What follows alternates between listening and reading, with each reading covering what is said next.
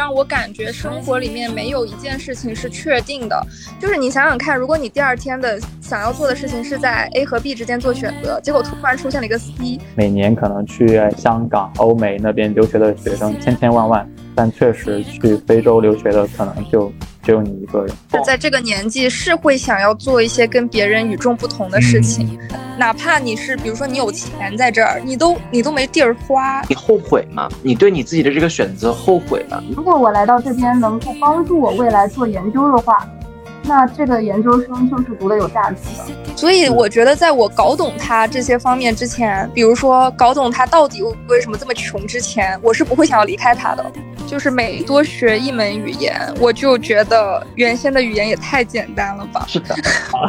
就是学法语的时候，学法语的时候，我觉得英语也太简单了吧。世界上没有比英语更简单的语言了。然后，然后学龙笛语的时候，我就感觉，呃，这个法语也太简单了吧！世界上没有比法语更精确，然后更好掌握的语言了。你们是有语言天赋吗？Yes。人家可能学三个月达到很高的水平，那我不行，我就学三十年呗，就是看谁耗得过谁嘛。在这样的国家去读书去学习。我觉得除了需要勇气之外，真的是需要智慧。我很平庸的那种学生，因为我我不喜欢把所有的时间都花在学习上，就是这个底层逻辑还是尊重我自己本人的选择和这个兴趣爱好吧。是我第一次非常震惊的知道一个国家他的学生竟然不给放假，我觉得有点离谱。只要你坚持的时间够久，你总有一天能把它做成的。欢迎大家收听《非聊不可》，这是一档聚焦于 Z 时代年轻人在非洲生活、工作、学习的对话型播客。在这里，你将听见最真实的非洲、最有趣的声音和最前沿的非洲职场选择。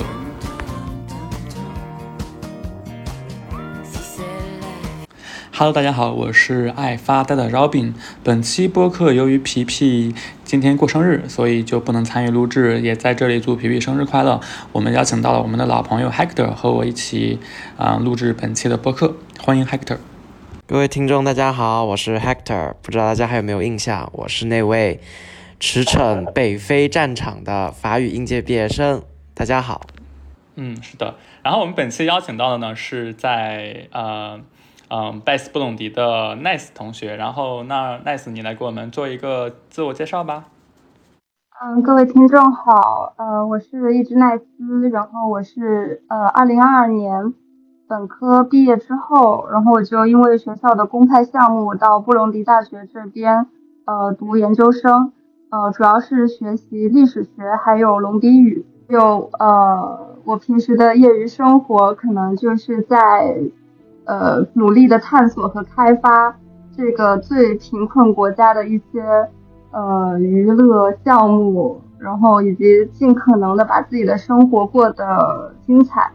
嗯，同时我也开了自己的自媒体账号，在小红书和 B 站上面，呃，分享一下自己在这边的生活，叫一只奈斯在布隆迪。呃，如果有感兴趣的听众，可以之后呃去关注一下这个账号。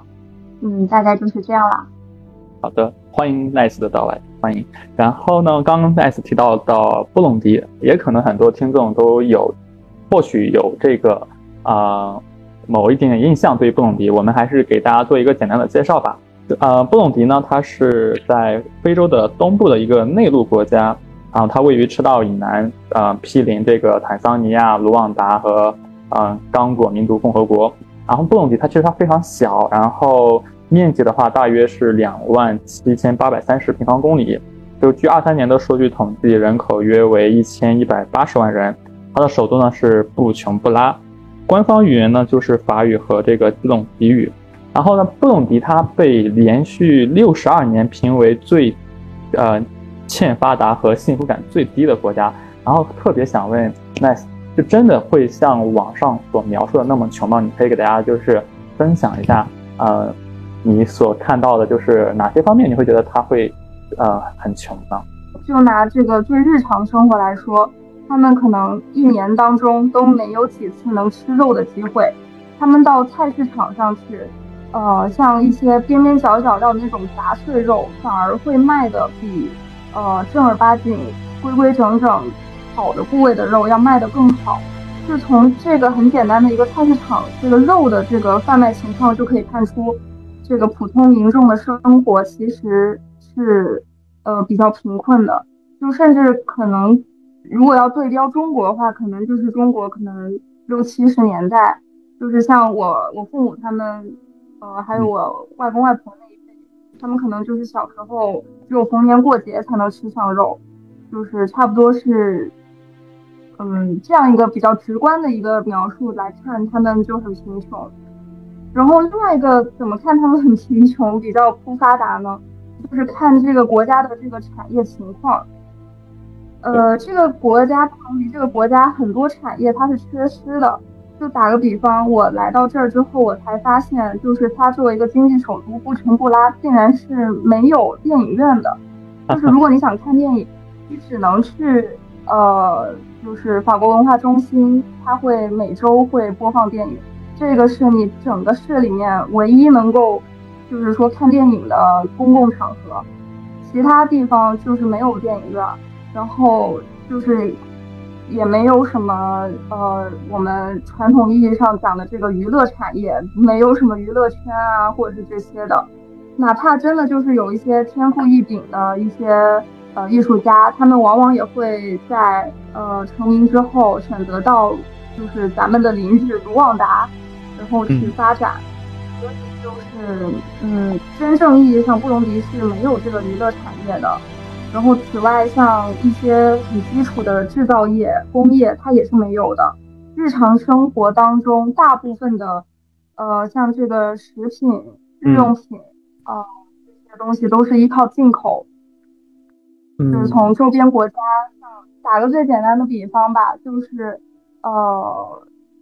呃，就是美元和这个布隆迪法这个布法郎的这个汇率，嗯，它一旦就是有浮动的话，就是民众的这个物价，就是随之浮动的会非常大，物价水平就会上涨，嗯。这就对于他们的生活来说就是雪上加霜，然后像他们的工资收入，就是大家应该也是有所耳闻，是没有办法，没有办法就是应对这种物价变化的。那那次你从你是从北京啊过来嘛，然后啊在北外读了四年书，突然来到这样的一个啊，就是无论是经济上还是地域上差异化很大的地方，会有一种很大的落差感存在吗？我感觉这个落差感倒是提不上，因为毕竟其实作为这个学生身份上面转变没有太大，我还是一个学生，然后所以在这个消费水平上面，就是可能一直保持的都是差不多的这个，就是水平，就是叫做这个生活的恩格尔系数一直是处于一种，主要还是以这个食品开销比较大，所以就是到了这边之后，呃，嗯，主要的。开销方面其实也没有差别特别多，可能就是把以前拿来叫外卖的钱，现在都拿来下馆子了，可能就是这样子一对比的话，就是差别没有很大。嗯，就是生活的一些其他方面，比如说可能之前在北京的时候。呃，可能会跟朋友就是去看电影啊，或者是看演出。然后那在这边的话，没有这些的话，那可能就是要寻找一些其他的一些娱乐方式了。然后这边，呃，像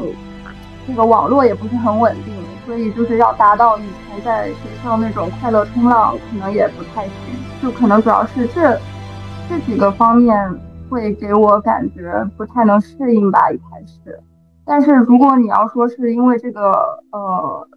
就是经济层面的话，倒是没有落差很大。心理上呢？心理上会有一定的落差感吗？就是在啊没来之前和到现在，有有有这个心理上的落差吗？因为就是来之前已经知道，就是这个地方是最不发达国家了，所以就是来之前心理上已经做好准备了。嗯，来之后发现。就是就是跟自己心理建设的那个样子，他就是，嗯嗯，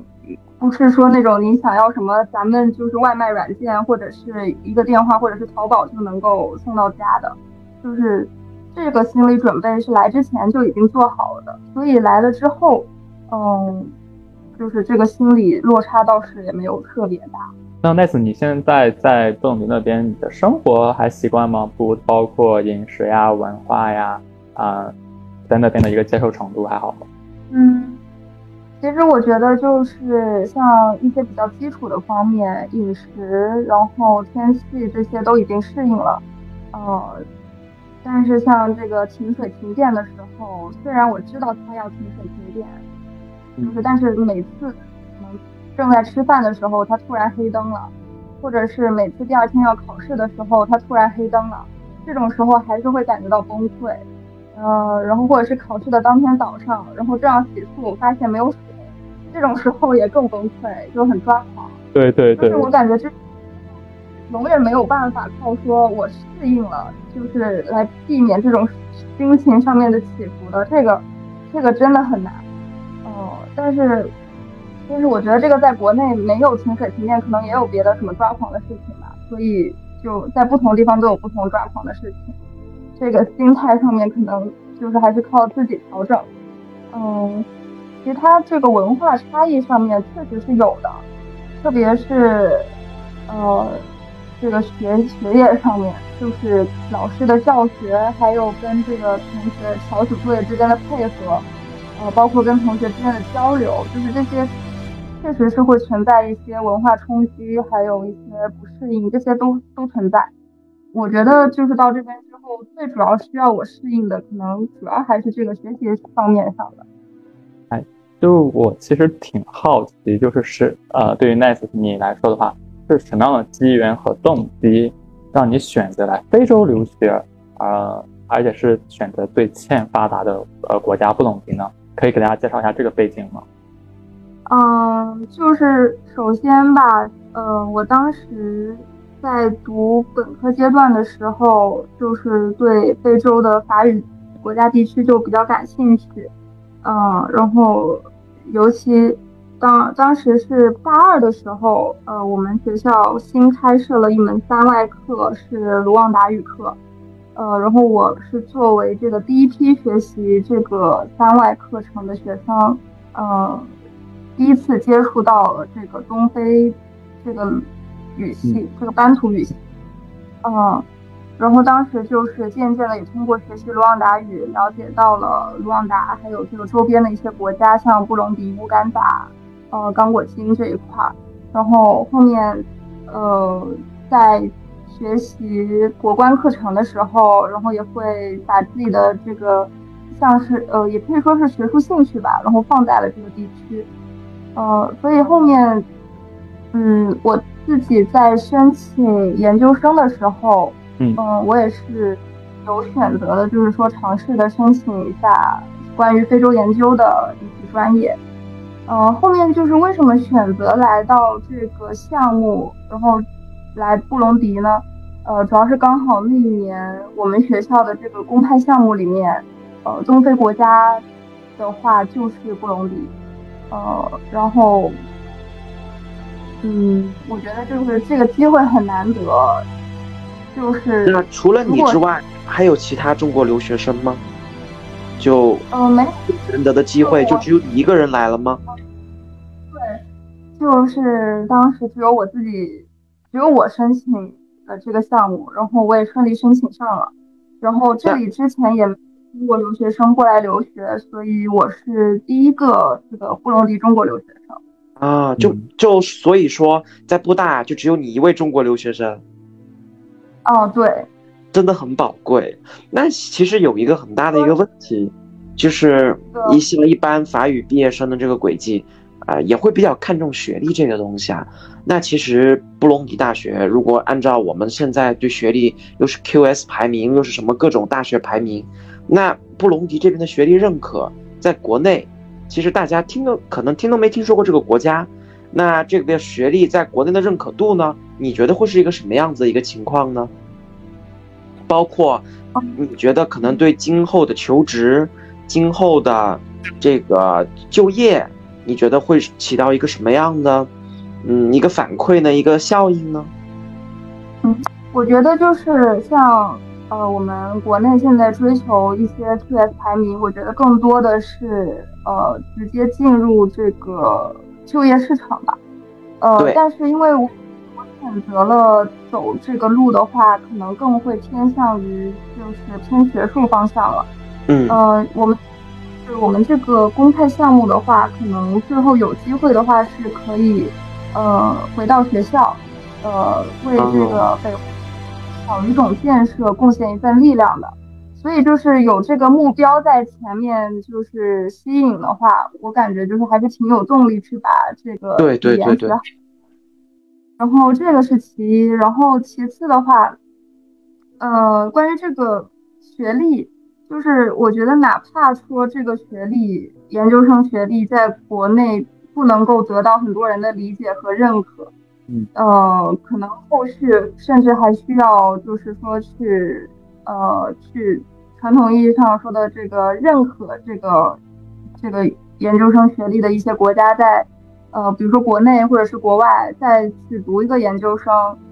那我觉得这段经历都是非常值得的，因为，呃，就是我自己有对比，我感觉就是在国内，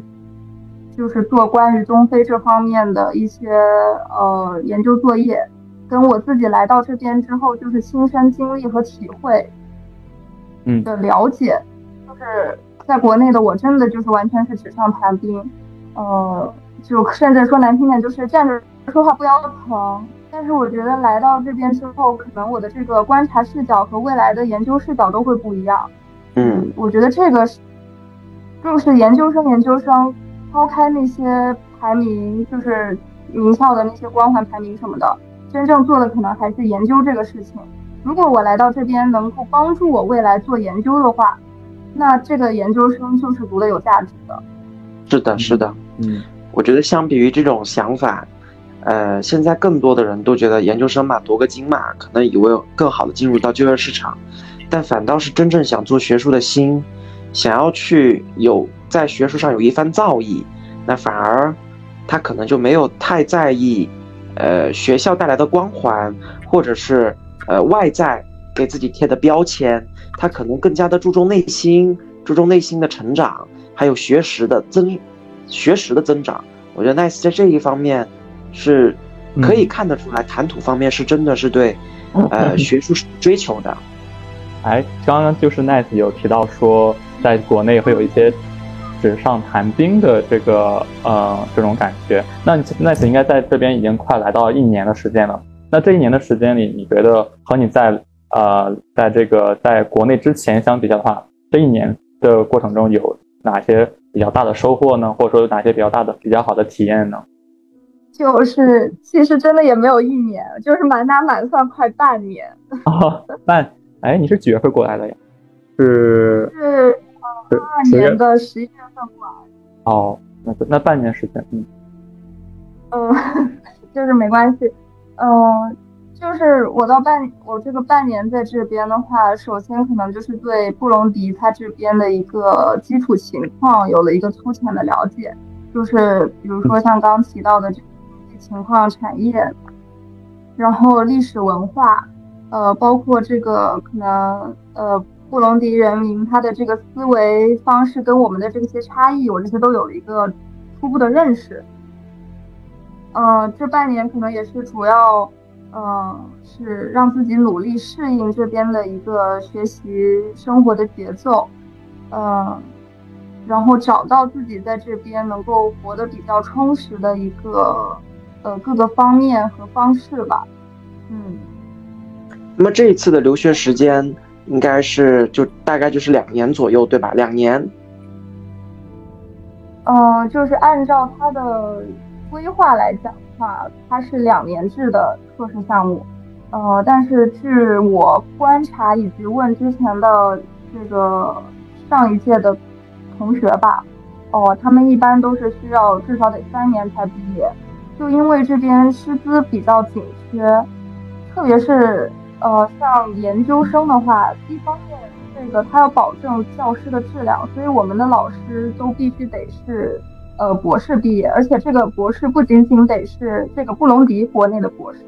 而且必须得是欧洲的呃呃，尤其是像比利时和法国，因为这个布隆迪原先是比利时殖民地，呃，所以他的话，法语作为这个教学语言，所以他们很多都会选择到法国或者是比利时去留学。所以这边的老师，如果是要教授研究生的话，必须得是呃像这种海外高校博士毕业才能够回来教书的。呃，那像这种的话，就属于是稀缺人才了，所以就是师资非常的紧张。嗯，在这种情况下，老师们都会非常的繁忙。他们不仅仅是要负责这个教学任务，他除此之外，有一些可能还为政府机构工作，然后不停的有各种学术会议要出席。嗯，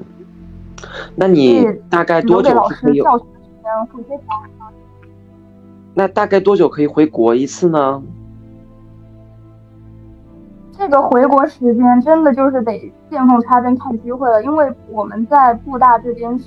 没有假期的，就是没有所谓寒暑假的，可能只有在研一的所有课程上完，再等这个教务处清点我们的这个成绩，看看我们能否进入研二阶段学习的这个空空隙，可能才能够有机会回国。其他时间的话，他没有寒暑假这个概念是吗？就除了可能放法定的假期之外。他就没有寒暑假了，法定假其实他也不放的，就是其他可能政府机构他们是放放假的，比如说可能他们放圣诞之类的，但是我们这个学生是真的不放假的，我也不知道为什么，我来到这儿之后也特别震惊，就是学生他是全年无休，这是我第一次非常震惊的知道一个国家他的学生竟然不给放假，我觉得有点离谱。他是什么情况下能有休假呢？就是属于那种我这门课上完了，这门课上完了以后，这个教务处在联系下一位老师的时候，这个中间可能有大概一周左右的这个空隙，但这个空隙也不是完全百分之百保证说你是放假的。就好比我这个周天，我不知道我这个周天已经结课了，我不知道我下一周到底要不要上课。然后可能到周天了，然后一直到周一了都没有消息了，然后我大概可能知道啊，这一周应该是没有课了。但是如果是到这种程度的话，我没有办法提前安排，说我买机票回国或者是去其他地方，所以就等于我没有办法，就是说利用呃这种所谓的假期吧。那爸妈对你这种来非洲布隆迪留学，会持一个什么样的态度呢？会全心全意的支持你吗？还是就是非常的不能理解。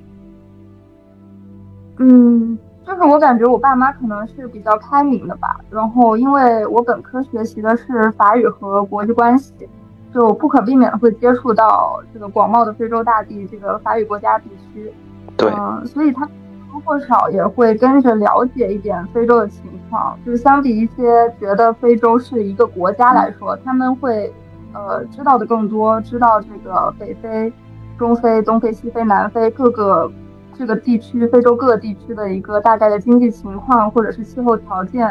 呃，战乱情况，就是他们会比较了解。所以就是在我就是要选择来东非读研之后，他们呃，就是因为对这个地方还算比较了解，觉得比较安全，然后气候也很适宜，所以他们倒没有那么多担心。然后而且呃，我们家就是一旦做了决定的话，就是不要后悔，就坚定的走下去。然后其余的家人都会全力支持。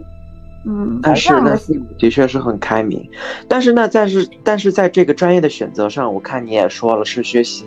历史和龙迪语的，是怎么想到呢？是是学校的安排是这样，就让你学习历史学和龙迪语，还是说自己的兴趣使然呢？呃，就我们的这个项目是呃。学习这个小语种嘛，呃，但是因为这边的话是没有针对零基础开设的龙迪语研究生，所以呢，呃，当时在几个专业里面研就几个研究生的专业里面，呃，我选择了这个历史学，呃，因为这个历史学习这个历史呢，一方面就是它的很多课程设置也跟呃本科我的本科课程国际关系呃也挺相似的。就是它也是一个包容学科，然后另一个方面，这个确实也可以通过学习历史，更好的了解这个国家的民族文化，就是也是有助于我进行语言学习的。嗯，所以当时是做了这样的。哎，对于这种公派留学的项目的话，想问，想替听众问一下，这种项目的呃一般的费用，还有这个呃呃吃啊吃住这方面是啊是这个一个怎样的一个啊过程呢？嗯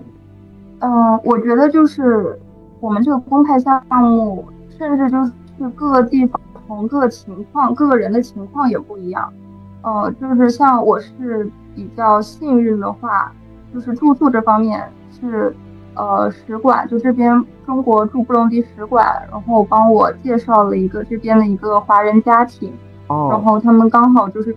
房间给我，所以我是跟他们一起生活，就是。住在一起，然后吃在一起，这样，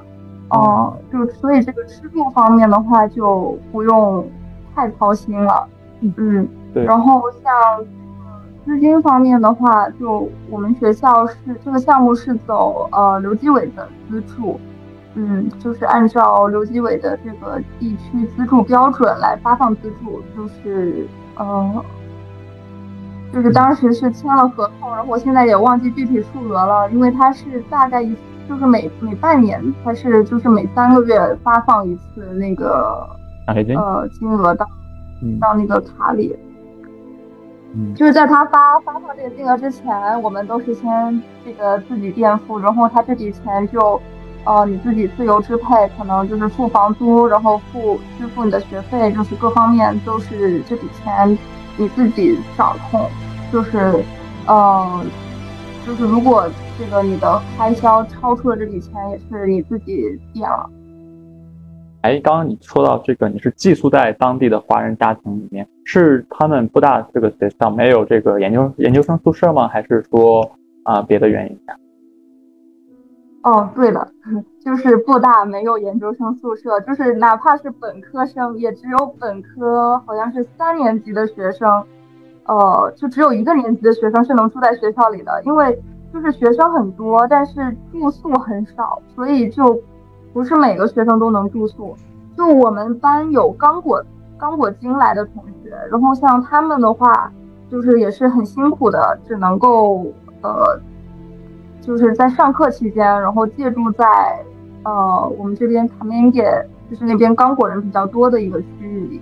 呃，其他时间辛苦的往返这个刚果金和布隆迪边境。嗯，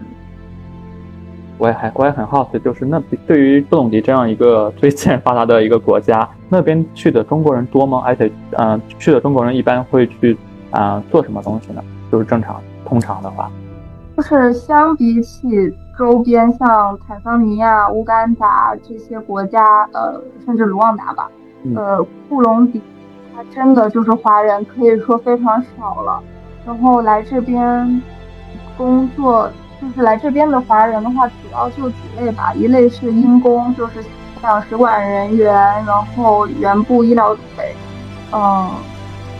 然后还有这个孔子学院的志愿者和中文教师。呃，嗯，然后一些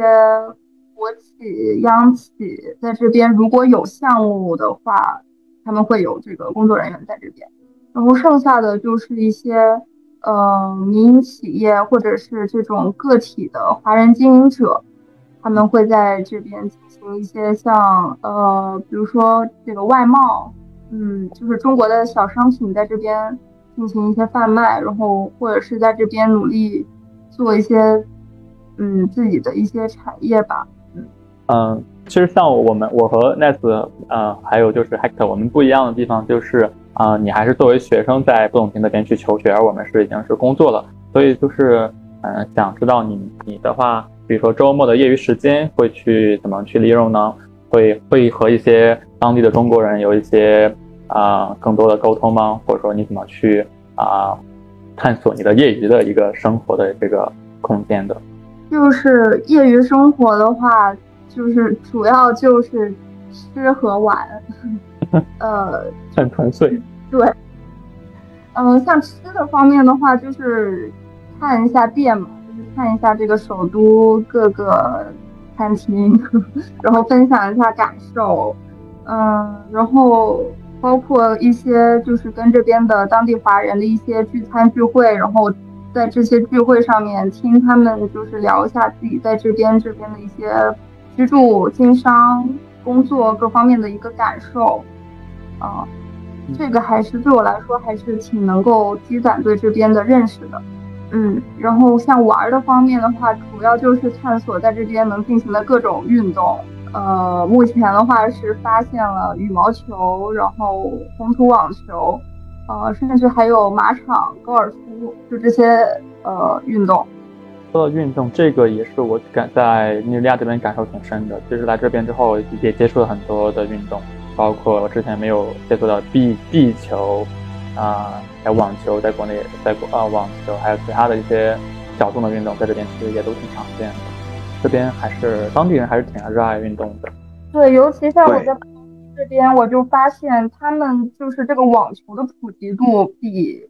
比这个羽毛球要高多了。就是他们真的就是很小的孩子就开始打网球，而且像这个网球的年票会比你单次去的这个票价要优惠很多。所以就是很多可能有点余钱的家长，呃，都会把自己的孩子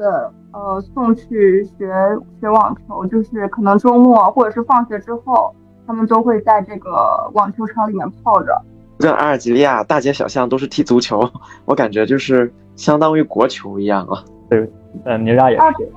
就是这边有很多那种，呃，可能算是有点。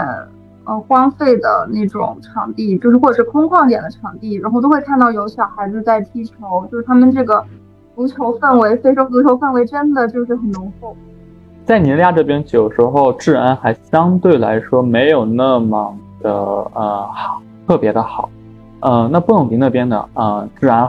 是一个什么样的情况吗？去那边，嗯，很多人可能会问，去那边安不安全呀？你一个女生去那，而且还是首位中国留学生去那边读书。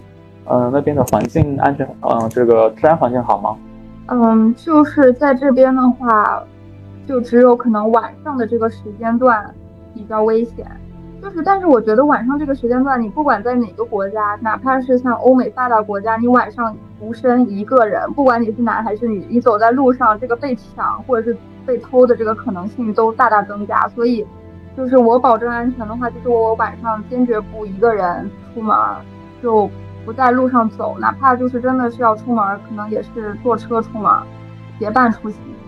呃，除此以外，就这个白天的时间段的话，街上都是非常安全的。呃，只要你把这个贵重物品，比如说像这个手机，你拿好，拿在手上，是不会有人就是明着去抢你的。就是有一些地区，有一些街区，可能小偷小摸确实是有，但是就是看管好自己的财物就没有关系。我我来尼日利亚这边也已经将近半个多月的时间了，呃，很多人会提醒我说，你出去的时候要去注意这种小偷小摸，注意安全。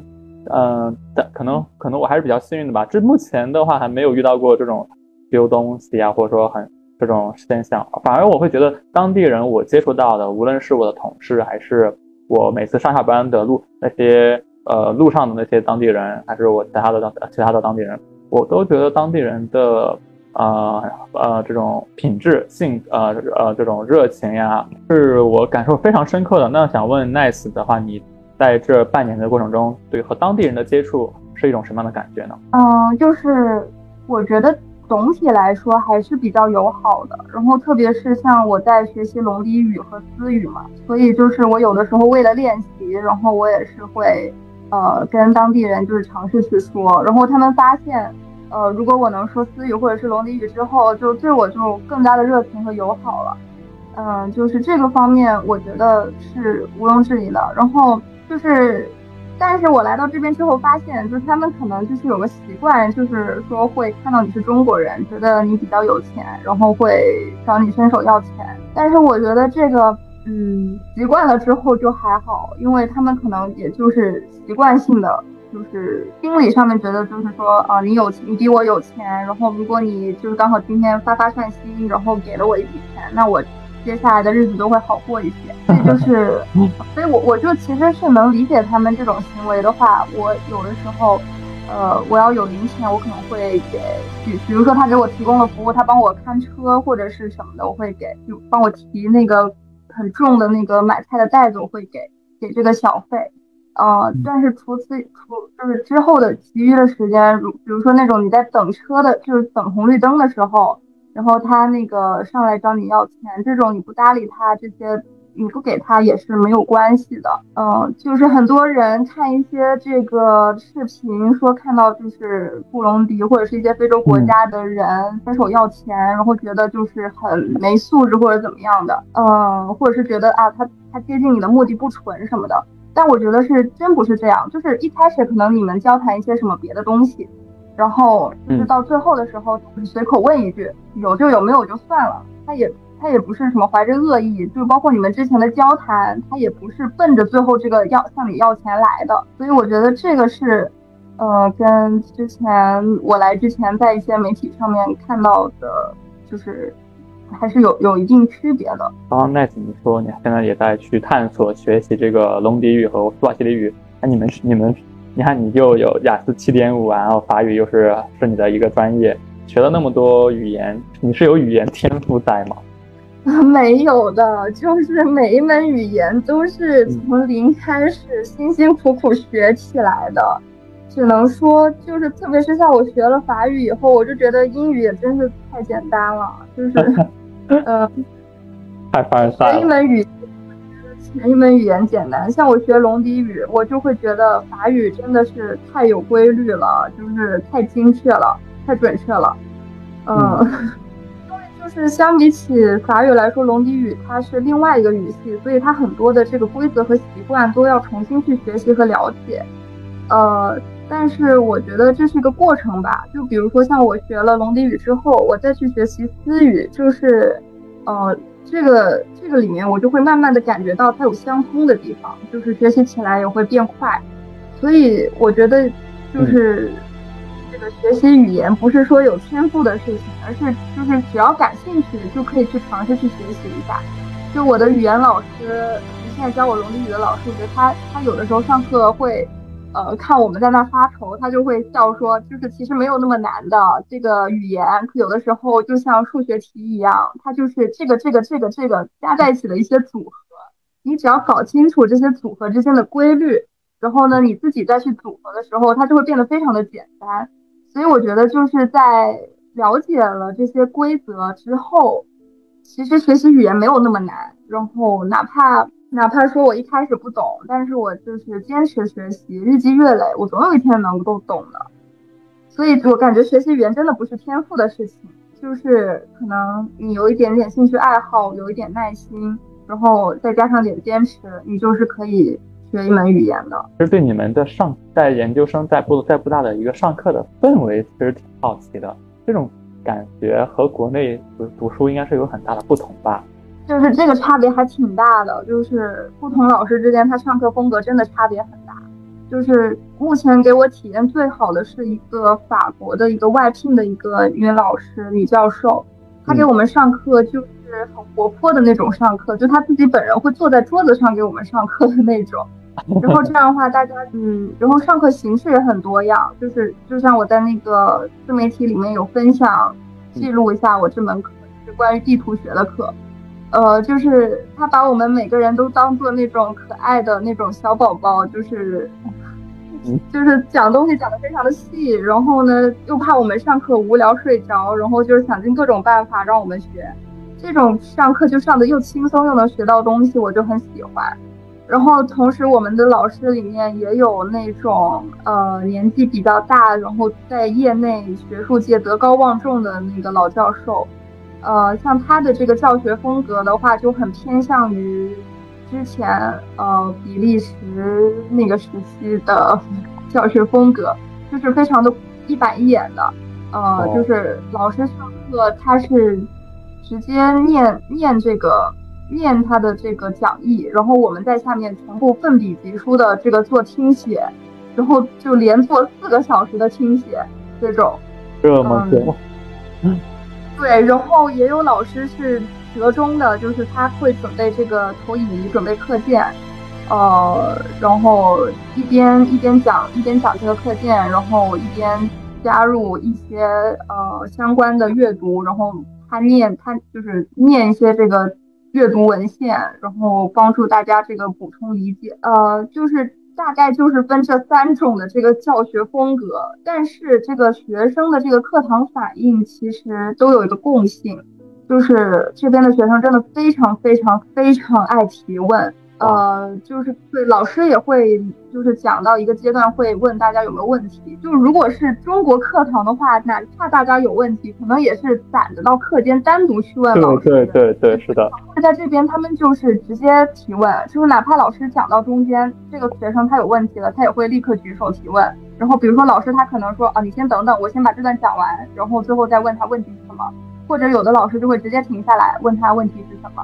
然后往往可能就这一个问题，然后会引发一些，就是老师解答完之后，可能这个学生不满意，或者是另外的学生有补充，然后可能这一个小小的问题就会引发出来，接下来大半堂课都是在围绕这个东西，大家在讨论，然后，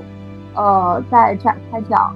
嗯，就是可能有一些老师他比较欢迎这种的话，就会有一点点耽误这个课堂进度，嗯。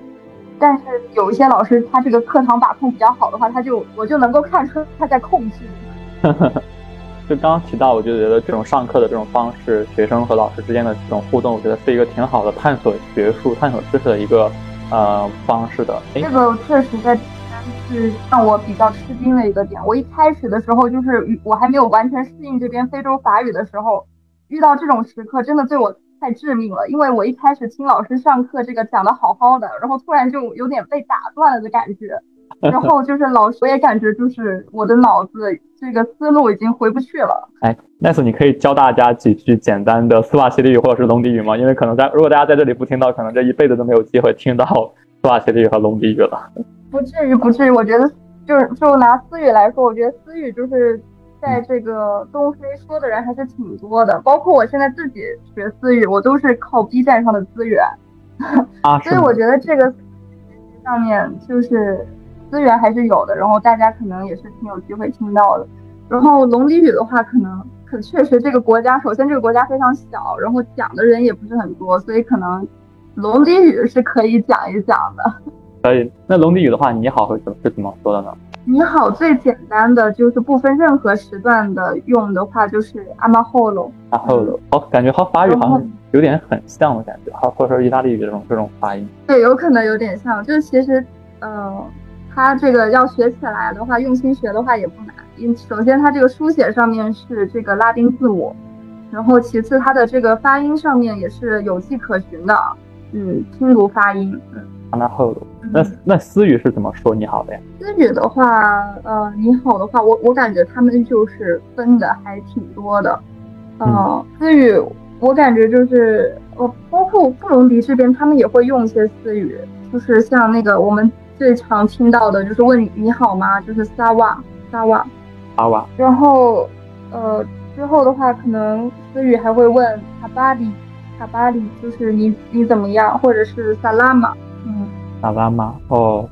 哎，你这样一教，我觉得还挺好，挺有意思的。哎，我觉得就是还就是隆迪语，有的时候它的这个跟法语确实也有一点点相近的地方，比如说它的这个问早上好，晚上好，比如说这个呃法语就是 bonjour 和 bonsoir，然后这个隆隆迪语就是呃早上午的时候是说 m a l a m 然后晚上的话是 i 微 OK。啊，对我这个没有语言天赋的人，简直就是有点难度。我们了解到，就是 Nice，你是呃之前有机会就是参加这个东北京冬奥会志愿者的这个呃一个体验。对于呃这种国际盛大的赛事，可能很多人都希望有机会去为国家 出一份自己的力量，包括我自己在内也去申请了，但是可能最后连面试的机会都没有给我。那其实我们挺好奇，就是对于冬奥会志愿者这样的一个呃经历。它的一个过程，包括报名呀、筛选、面试、培训呀这方面，你可以给大家简单的介绍，给大家介绍一下吗？嗯，就是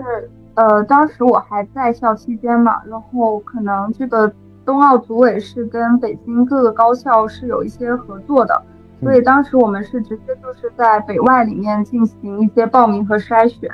呃，我当时的话也是呃报了这个语言服务岗位的志愿者。嗯，然后当时也是在学校里面进行了面试，呃，面试内容主要就是呃英译汉汉译英，就是他他给了一段话进行这个英译汉汉译英，嗯，然后同时像加上我是小语种的话，他会根据小语种做一些要求，比如说呃自我介绍，然后或者是用这个用法语做自我介绍，用法语回答一些问题，呃，主要面试过程就是这样，嗯，然后呃我感觉当时。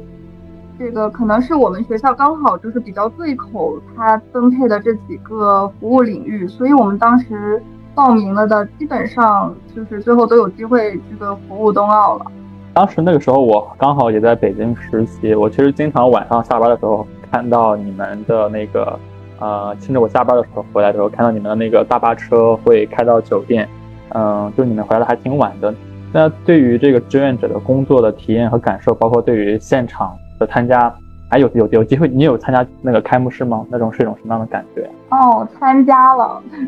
说句实在话的，去的话，开幕式就是去的时候，去的当天，其实我们白天时间都还在服务赛事。我们当时是下午结束了，当时还是这个小组赛阶段，因为我当时是服务这个五棵松五棵松场馆，然后当时主要进行的是女子冰球比赛。嗯，我记得当时小组赛阶段当天，我们才刚刚呃服务完这个呃中国队，中国女子冰球队和不记得是一个什么队的一个比赛了。嗯，然后当时当时中国队还赢了，所以当时我们都是非常开心的去参加了这个呃开幕式。但是这个开幕式当时是冬天，然后着实是有些过于寒冷了，就是。因为在那个场露天的那个场地里面要做很要待很长时间，然后当时那个气温也是比较的低，所以相比起大家舒舒服服的躺在家里面，然后看电视一些非常细腻的一个拉近的这个近镜头，我们当时就是呃只待在寒冷的寒冷的严冬里，然后呢远远的看着那个场地里面，其实很多后面一些细节，我们。也是在网上看了那个后续的报道和照片、视频才知道的。当时那时候北京三月份的时候，好像还下了几场大雪，对，天气确实挺冷的。嗯，就我觉得就是能够服务冬奥最好的一个事情，就我们当时作为语言服务志愿者是在媒体区工作，然后主要是帮助这个媒体工作者就是采访运动员。呃，就当时很兴奋，就是能够。呃，近距离的看到就是中国女子冰球队，嗯，那些厉害的姑娘们，然后，当时就是跟他们的距离可能大概就只有半个手臂这么近，就是还是很激动人心的。对于一些之前有提到过一些在布隆尼的朋友，或者说之前的学长学姐，他们可能会觉得那边的生活特别的无聊，很想早点离开。那对于你现在这样一个，嗯。很逆势选择来非洲留学的一个选择，你有对自己的这个选择后悔过吗？你现在对自己目前的一个生活和学习状态还满意吗？嗯，其实我就哦从来没有后悔过，就是来这边，哪怕它停水停电再频繁，哪怕在这种时刻够抓狂，我也没有后悔来过这边。嗯，因为我觉得就是嗯，就是人生能有几次能够来非洲，然后。更何况来了非洲还能够就是跟当地人一起生活、一起学习，就这种机会更难得，所以就是十分珍惜在这里的就是每一分每一秒吧。嗯，然后像这个生活无聊方面，我是真的没觉得，我感觉每天都过得非常的充实吧。可能因为我是学生的原因，就是嗯，有各种。奇奇怪怪的小组作业、论文作业，然后课程的那个阅读材料，这些都要去准备，都要去阅读。然后，更何况我其实有点像相当于学两个专业，在这个历史学以外，我还要把这个语言学好，所以这个时间真的是满的不得了。然后周末的话，而且嗯，在这个每天的这个空余时间里面，我还要想办法，呃，分享一下就是。记录一下自己在这边的生活，嗯，经营一下自己的自媒体账号，所以剪剪视频，然后呃想想内容这些，我感觉是没有什么空余的时间去无聊或者是说后悔吧。就像你之前拿到像港中文等世界名校的 offer，然后选择来非洲去留学，这样的一个选择的话，呃，你会觉得有一些逆流而上的感觉吗？嗯，其实不会有，因为。呃，当时的心态主要是，呃，不管当时是拿了英国的 offer，还有拿了香港的 offer，两个 offer，呃，但不论哪一个都是一年硕项目。嗯，在当时的那个，而且作为这个文科专业吧，这个硕士项目，特别是还是一年硕的项目的话，时间会过得更快。然后我感觉在当时我都没有想清楚未来要怎么做的情况下。未来的这个发展的情况下，多一年多一年这个硕跟少一年这个硕就是差别不大。我不会说就是在这一年硕里面能够想得非常清楚未来要做什么，这个我当时觉得不太可能。然后所以就是也是处于一种比较焦虑的状态，然后再加上当时这个各种的风控隔离，然后非常的搞心态。我对于这种。不稳定的话更焦虑了，所以当时迫切的想要找到一个比较比较确定的一个努力方向和比较稳定的一个生活状态。所以当时看到呃有非洲这个项目之后，我就觉得就是好像就是在我这个迷茫的灰蒙蒙的生活里面照进了一束光，所以就没有后悔过，就是说不选择这个传统意义上的名校，然后逆流来 逆流来非洲没有。嗯，反而这个可能来非洲是离我的这个研究兴趣更更贴近了。然后在到这边之后的生活，然后也可以说就是到这边之后的生活，就是慢慢治愈了我这个疫情这几年，就是那种焦虑、迷茫，甚至有点有点焦躁的那种心理状态。就是我觉得是绝对不会后悔的，也非常值得的。真的就是会让我觉得。每年可能去香港、欧美那边留学的学生千千万万，但确实去非洲留学的可能就只有你一个人。那来到这边之后，包括你和你在大城市北京这种快节奏的这种心态上，你有什么样的变化吗？我来到这边之后，我就感觉什么事情都，就是如果当下没有办好的话，也不要着急，慢慢来，它总能办好的。就是因为你看观察这边人的这个生活状态，他们就是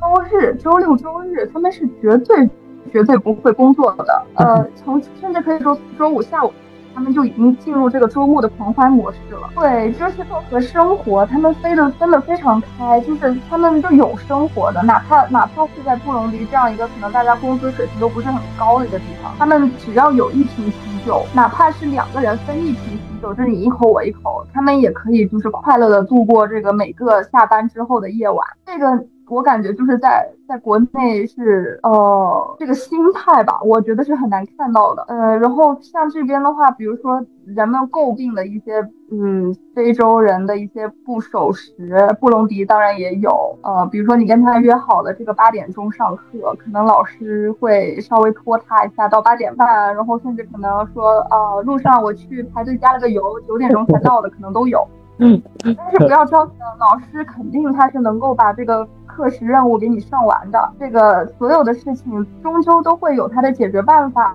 的，就是船到桥头自然直，这个就是我在这边慢慢感受到的。所以就是在这边，就是国内那种非常追求高效率的那种呃生活节奏、工作节奏，在这边被放慢了，享受当下的生活，会去更好的理解这个生活。对，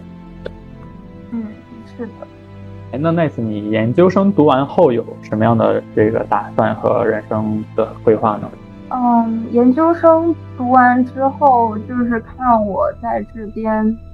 呃，有没有什么学术产出吧。然后如果有的话，呃，可能会考虑就是申请二硕，或者是呃，如果有机会的话，尝试升一下博都有可能。嗯，然后或者是呃，